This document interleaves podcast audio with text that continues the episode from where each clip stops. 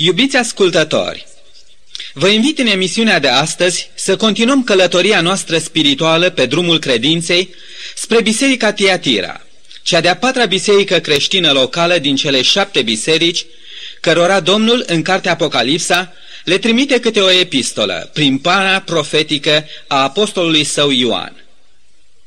Dar să nu uităm că, așa cum am subliniat și în celelalte emisiuni, de fapt, călătoria noastră de la o biserică la alta simbolizează tocmai experiența bisericii creștine, desfășurată în șapte etape, pornind din zilele apostolilor până la momentul întoarcerii în slavă a Domnului nostru Isus Hristos.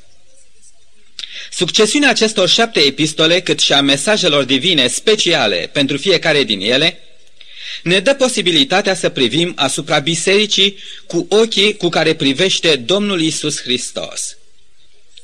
Biserica Tiatira stă ca un simbol al celei de-a patra etapă sau perioada Bisericii Creștine Universale, Biserica Evului Mediu. Mac Carroll, un comentator de seamă, spune că această perioadă reprezintă timpul supremației papale, perioadă care a început în secolul VI cu instalarea pe tronul Romei a primului papă.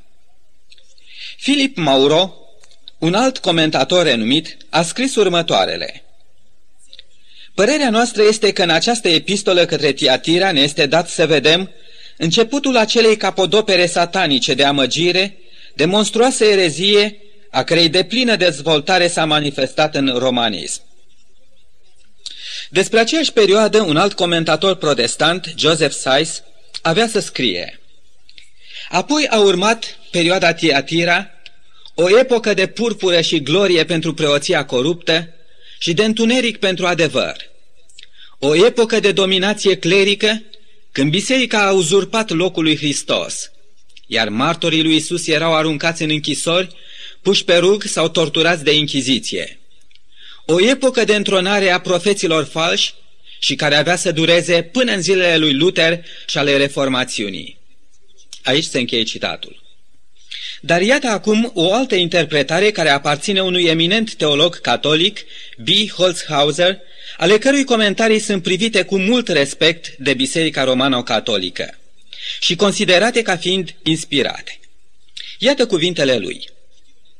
Tiatira, a patra perioadă a bisericii, a început atunci când căderea Romei păgâne a fost un fapt împlinit. Trupul bisericii liberat de furia persecuției, a lunecat de la înalta ei chemare și a îmbrățișat luxul. Acest mesaj descoperă starea lăuntrică a Bisericii Evului Mediu, care s-a întins din secolul VI până în secolul XV. Dacă urmează să aplicăm acest mesaj celei de-a patra biserică din punct de vedere istoric, se poate spune că între ea și perioada Evului Mediu există o coincidență remarcabilă deoarece atât biserica cât și lumea vorbește despre perioada Evului Mediu.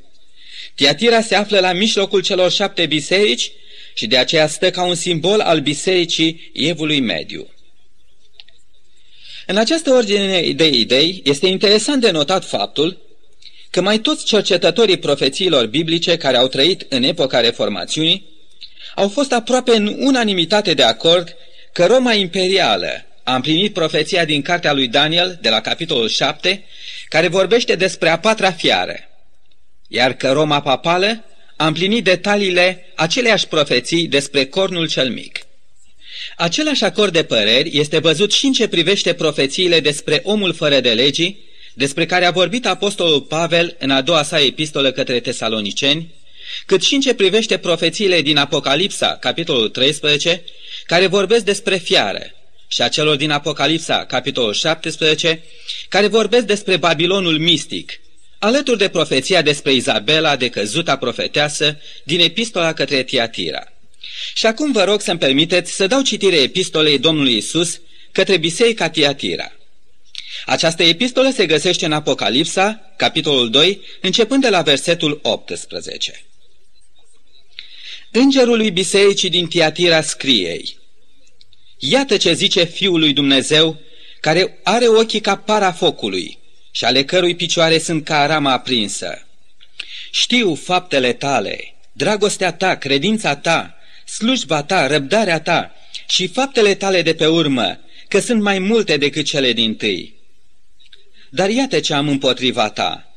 Tu lași ca Izabela, femeia aceea care se zice prorociță, să învețe și să amăgească pe robii mei, să se dedea la curvie și să mănânce din lucrurile jertfite idolilor. I-am dat vreme să se pocăiască, dar nu vrea să se pocăiască de curvia ei. Iată că am să o arunc bolnavă în pat și celor ce prea curvesc cu ea am să le trimit un necaz mare, dacă nu se vor pocăi de faptele lor. Voi lovi cu moartea pe copiii ei și toate bisericile vor cunoaște că eu sunt cel ce cercetez rărunchii și inima și voi răsplăti fiecăruia din voi după faptele lui. Vouă însă, tuturor celorlalți din Tiatira, care nu aveți învățătura aceasta și n-ați cunoscut adâncimile satanei, cum le numesc ei, vă zic, nu pun peste voi altă greutate. Nu mai țineți cu tărie ce aveți până voi veni. Celui ce va birui și celui ce va păzi până la sfârșit lucrările mele, îi voi da stăpânire peste neamuri. Le va cârmui cu un toiac de fier și le va zdrobi ca pe niște vase de lut, cum am primit și eu putere de la tatăl meu. Și îi voi da luceafărul de dimineață. Cine are urechi, să asculte ce zice bisericilor Duhul. După cum cred că ați remarcat, aceasta este cea mai lungă epistolă din toate cele șapte și a fost trimisă tocmai bisericii din cea mai mică și mai neînsemnată din cele șapte cetăți, cetatea Tiatira. La data când se scria Apocalipsa, Tiatira era un centru comercial foarte prosper. Inscripții pe care arheologii le-au scos la lumina zilei au descoperit faptul că Tiatira se fărea cu mulțimea breslelor sale de meșteșugari, ca aceea brutarilor, croitorilor, cizmarilor, țesătorilor, vopsitorilor, tinichigiilor, zidarilor și olarilor. Lidia, vânzătoarea de purpură din Filip, unul din primii convertiți la creștinism din Macedonia, era de fapt din Tiatira. Acest oraș prosper, în cele ale comerțului, avea o comunitate creștină tot atât de prosperă. Despre această biserică Domnul vorbește în cuvintele cele mai frumoase. Știu faptele tale, dragostea ta, credința ta, slujba ta, răbdarea ta. În aceste cuvinte ale Domnului Hristos, recunoaștem de fapt patru virtuți creștine de seamă. Biserica Teatira nu numai că rivaliza cu biserica din Efes în ce privește eforturile sale în slujirea creștină, în activitate, însă ceva mai mult, Tiatira poseda tocmai acea dragoste din tâi, pe care biserica din Efes o pierduse. Totodată biserica din Tiatira a păstrat acea credință care era în pericol să se piardă în biserica din Pergam. Și s-a împărtășit cu biserica din Smirna de spiritul de răbdare în încercări, necazuri și prigoană. Dragoste, credință, slujire și răbdare. Cu adevărat, biserica Tiatira arăta ca o grădină încântătoare în care înfloriseră cele mai atrăgătoare haruri creștine. Dar lista virtuților creștine nu s-a încheiat încă. Faptele tale de pe urmă sunt mai multe decât cele din tâi. Tiatira se pare că a învățat acea lecție pe care creștinii prea adesea o uită, că viața creștină este o viață de creștere, de progres. Efesul era o biserică în care erau semne vizibile de alunecare de la chemarea ei. În timp ce Tiatira pășea înainte cu nădejde. Biserica din Efes aproape că abandonase dragostea ei din tâi, în timp ce faptele de pe urmă ale Tiatirei erau mai multe decât cele din tâi și mărturiseau despre o iubire neistovită. Cu care din cele două biserici se aseamănă biserica în care ne găsim fiecare ca membri? Este viața noastră creștină în creștere? De început, poate că ea a început bine – dar crește ea în dragoste, în credință, în cunoștință și în sfințenie, așa cum ne recomandă cuvântul lui Dumnezeu? Creștinii din Tiatira sunt văzuți de Domnul ca fiind în plină dezvoltare, plin de roade. Dar ce tragic e că aceeași epistolă care ne descoperă virtuțile bisericii din Tiatira ne descoperă totodată și compromisurile ei morale. În acea grădină înfloritoare era și o buruiană otrăvitoare.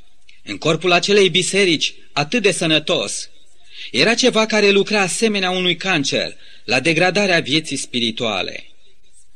În mijlocul adunării era un inamic. Dar iată ce am împotriva ta, zice Domnul. Tu lași ca Izabela, femeia aceea care se numește prorociță, să învețe și să amăgească pe robii mei, să se dedea la curvie și să mănânce din lucrurile jertfite idolilor.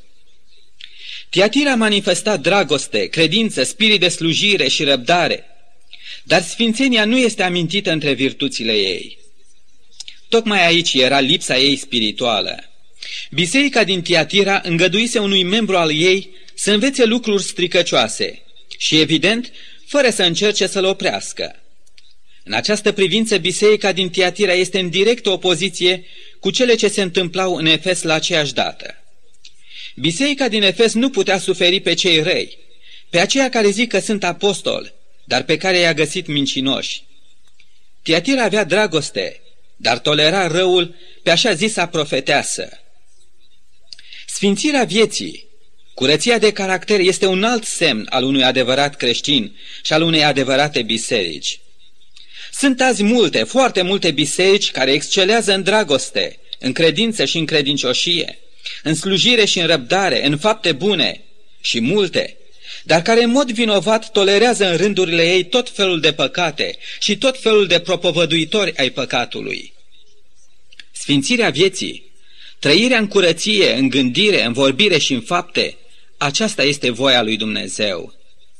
Căci voia lui Dumnezeu este sfințirea voastră, să vă feriți de curvie, fiecare din voi să știe să stăpânească vasul în sfințenie și cinste, căci Dumnezeu nu ne-a chemat la necurăție, ci la sfințire. Scopul pentru care Dumnezeu ne-a ales pentru mântuire este sfințirea noastră. În El, adică în Hristos, Dumnezeu ne-a ales înainte de întemeierea lumii, ca să fim sfinți și fără prihană înaintea Lui. Dacă Cel ce ne-a chemat la o viață de sfințire este Dumnezeu, atunci fiți siguri că satana nu va precupeți niciun efort și nicio ocazie de a zădărnici planul lui Dumnezeu în noi. Acolo unde el nu mai poate să închidă gura și să curme viața creștinilor prin persecuție, acolo unde el nu mai poate propaga ereziile sale, acolo el recurge la strategii mai subtile, la a asalta biserica din lăuntru prin necurăție, prin târârea ei în păcate.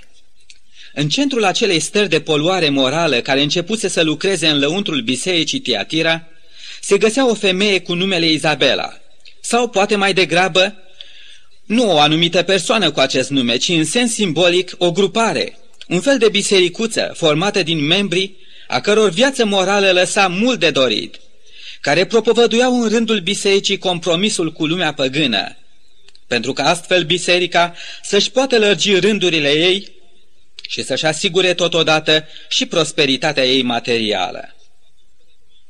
În vremea apostolilor, când neamurile care au ascultat Evanghelia au fost lăsate să intre în biserică, pe baza acelorași condiții ca și iudei, atunci, prin hotărârea Consiliului Apostolic de la Ierusalim, în două privințe, cei veniți dintre neamuri erau atenționați în mod special, și anume, să se ferească de lucrurile jertfite idolilor și de curvie. Tocmai acestea erau punctele de compromis pe care falsa prorociță Izabela căuta să le strecoare acum în rândurile bisericii. Numele Izabelei este semnificativ în această privință. El face referire, ca și numele lui Balaam, la o persoană din istoria Vechiului Testament. Izabela fusese fica regelui Sidonului și soția împăratului Ahab, împăratul regatului de nord al lui Israel. Păcatul ei a fost acela că a adus cu sine în Israel zeitățile ei păgâne, Baal și Astartea, alături de alți zei mai puțin însemnați, pe care i-a introdus în serviciile de cult de la templu. După ce mai întâi a omorât pe preoții Domnului, ea a angajat o ceată de 850 de preoți păgâni, care, atât prin exemplu, cât și prin învățătură, au târât aproape întreaga națiune a lui Israel în cea mai neagră imoralitate și decădere. Evident că acea profeteasă din Tiatira, noua Izabelă, căuta să se ducă pe membrii bisericii în a întoarce spatele adevărate închinări, prin a mânca din lucrurile jertfite idolor și prin desfrâu. Veți întreba poate, pe ce cale? După cum se știe din istorie, fiecare breaslă de meșteșugare avea zeul ei, în cinstea căruia erau rezervate, în timpul anului, zile de sărbătoare, festivaluri și ospețe, care mai toate se sfârșeau prin orgii în cinstea acelei zeități. Acea prorociță din Tiatira, cât și urmașii ei, se făleau că ei au o înțelegere mai înaltă a lucrurilor și a experiențelor vieții.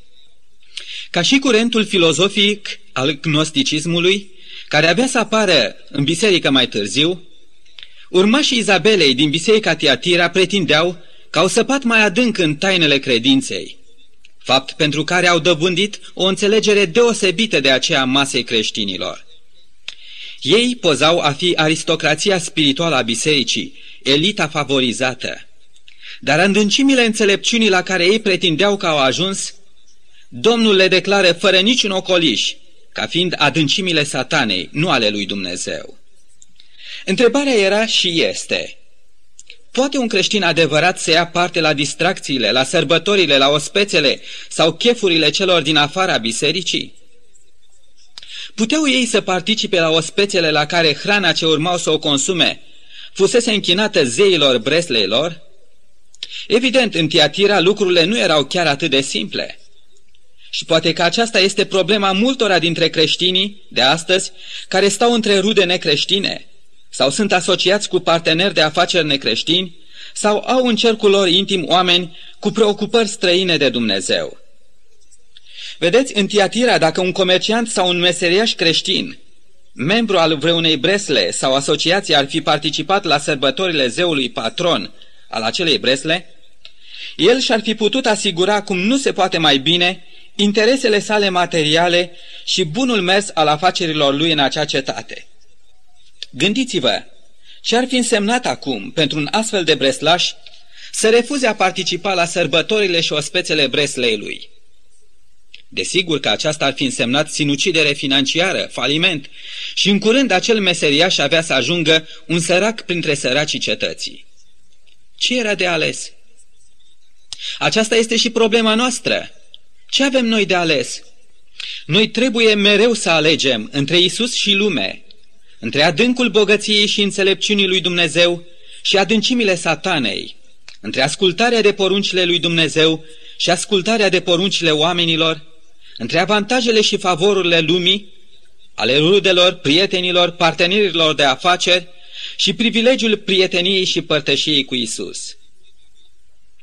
Dar dacă aplicăm acum cele scrise în epistola către Tiatira, la perioada Tiatira a istoriei bisericii creștine, atunci numele lui Izabela este cel mai potrivit simbol pentru a zugrăvi felul în care sistemul religios păgân a pervertit creștinismul evului mediu. Cu cât biserica a pătruns mai mult în teritoriile păgâne, cu atât ea s-a păgânizat, pășind astfel pe calea pe care profeția biblică de mai târziu avea să o numească Babilonul cel Mare, mama curvelor și spurcăciunilor pământului. Simbolica Izabel s-a numit pe sine profeteasă. Aceasta este și pretenția acelei biserici pentru care Izabela este un simbol. Deoarece slujba unui profet este o slujbă religioasă, atunci Izabela din epistola către Tiatira este simbolul unui sistem religios apostaziat. Este bine cunoscut din rapoartele istoriei că papalitatea a pretins întotdeauna inspirație și călăuzire divină, mergând până la măsura infailibilității. Ea s-a numit pe sine deținătoarea tainelor lui Dumnezeu. Ea s-a zugrăvit pe sine în postura unei femei, numindu-se mama creștinătății. Izabela din istoria Vechiului Testament a fost grabnică în a vărsa sângele profeților lui Dumnezeu. Pe tot parcursul persecuției ei neobosite, șapte mii de credincioși pioși din Israel, care nu au vrut să-și plece genunchiul înaintea lui Baal, au trebuit să fugă la munți și să se ascundă în peșteri și văgăuni. Pe capul profetului Ilie a fost pus un preț mare. Tot așa, și în perioada în care a domnit Izabela, cea simbolică, a fost un timp de persecuție pentru copiii lui Dumnezeu. Pentru trei ani și jumătate în țara lui Israel a fost secetă și viața amară. Acela a fost evul mediu întunecat al istoriei lui Israel. Acei ani de secetă s-au sfârșit prin reforma spirituală condusă de Ilie, Elisei, Jehu și alții. Această reformațiune avea să fie completată și încheiată în timpurile apostolice. Tot așa și Izabela simbolică a dominat lumea și a persecutat pe cei credincioși un timp de trei ani și jumătate de zile profetice, echivalent cu 1260 de ani calendaristici, care a fost cu adevărat un timp de secetă spirituală și de întuneric. În timpul acesta, poporul credincios al lui Dumnezeu a trebuit să fugă la munți și în văgăunile pământului pentru ca să se ascunde de prigonitori. Milioane de martiri și-au adus viețile lor pe altarul credinței și al adevărului ca o jertfă, preferând să urmeze calea cea strâmtă a ascultării de Dumnezeu, decât să se alăture gloatelor pentru a da ascultarea acelei puteri apostaziate. Și acești trei ani și jumătate aveau să se încheie în ceea ce a rămas în istorie cu numele de Marea Reformațiune Protestantă a secolului XVI, care și ea la rândul ei urma să fie completată în marea mișcare de redeșteptare a secolului XIX. Această reformațiune, începută în spirit de protest față de învățăturile și practicile unei biserici apostaziate, păgânizate, a fost în realitate un strigă divin pentru întreaga creștinătate, un strigă de a se separa de toți aceia care au înlăturat glasul lui Dumnezeu și au dat ascultare glasului bisericii. Înapoi la Dumnezeu, înapoi la Biblie, despărțire de lume, despărțire de tot ce este păcat. Acest strigă trebuie să răsune azi din nou în toate bisericile creștine. O chemare la o viață sfântă trebuie să se rostească de la toate anvoanele. Aceasta este chemarea din totdeauna a lui Dumnezeu, care ne spune, fiți sfinți, căci eu sunt sfânt. Iubiți ascultători, studiul nostru despre această epistolă către Tiatira va continua în emisiunea viitoare. Dar fie ca și Duhul lui Dumnezeu să continue să vorbească inimilor noastre, să ne trezească conștiința și să alegem chiar azi să ne întoarcem la Dumnezeu, pentru a trăi o viață sfântă. Fie ca Domnul să vă ajute și dumneavoastră la aceasta prin harul său și prin puterea Duhului său cel sfânt. Amin.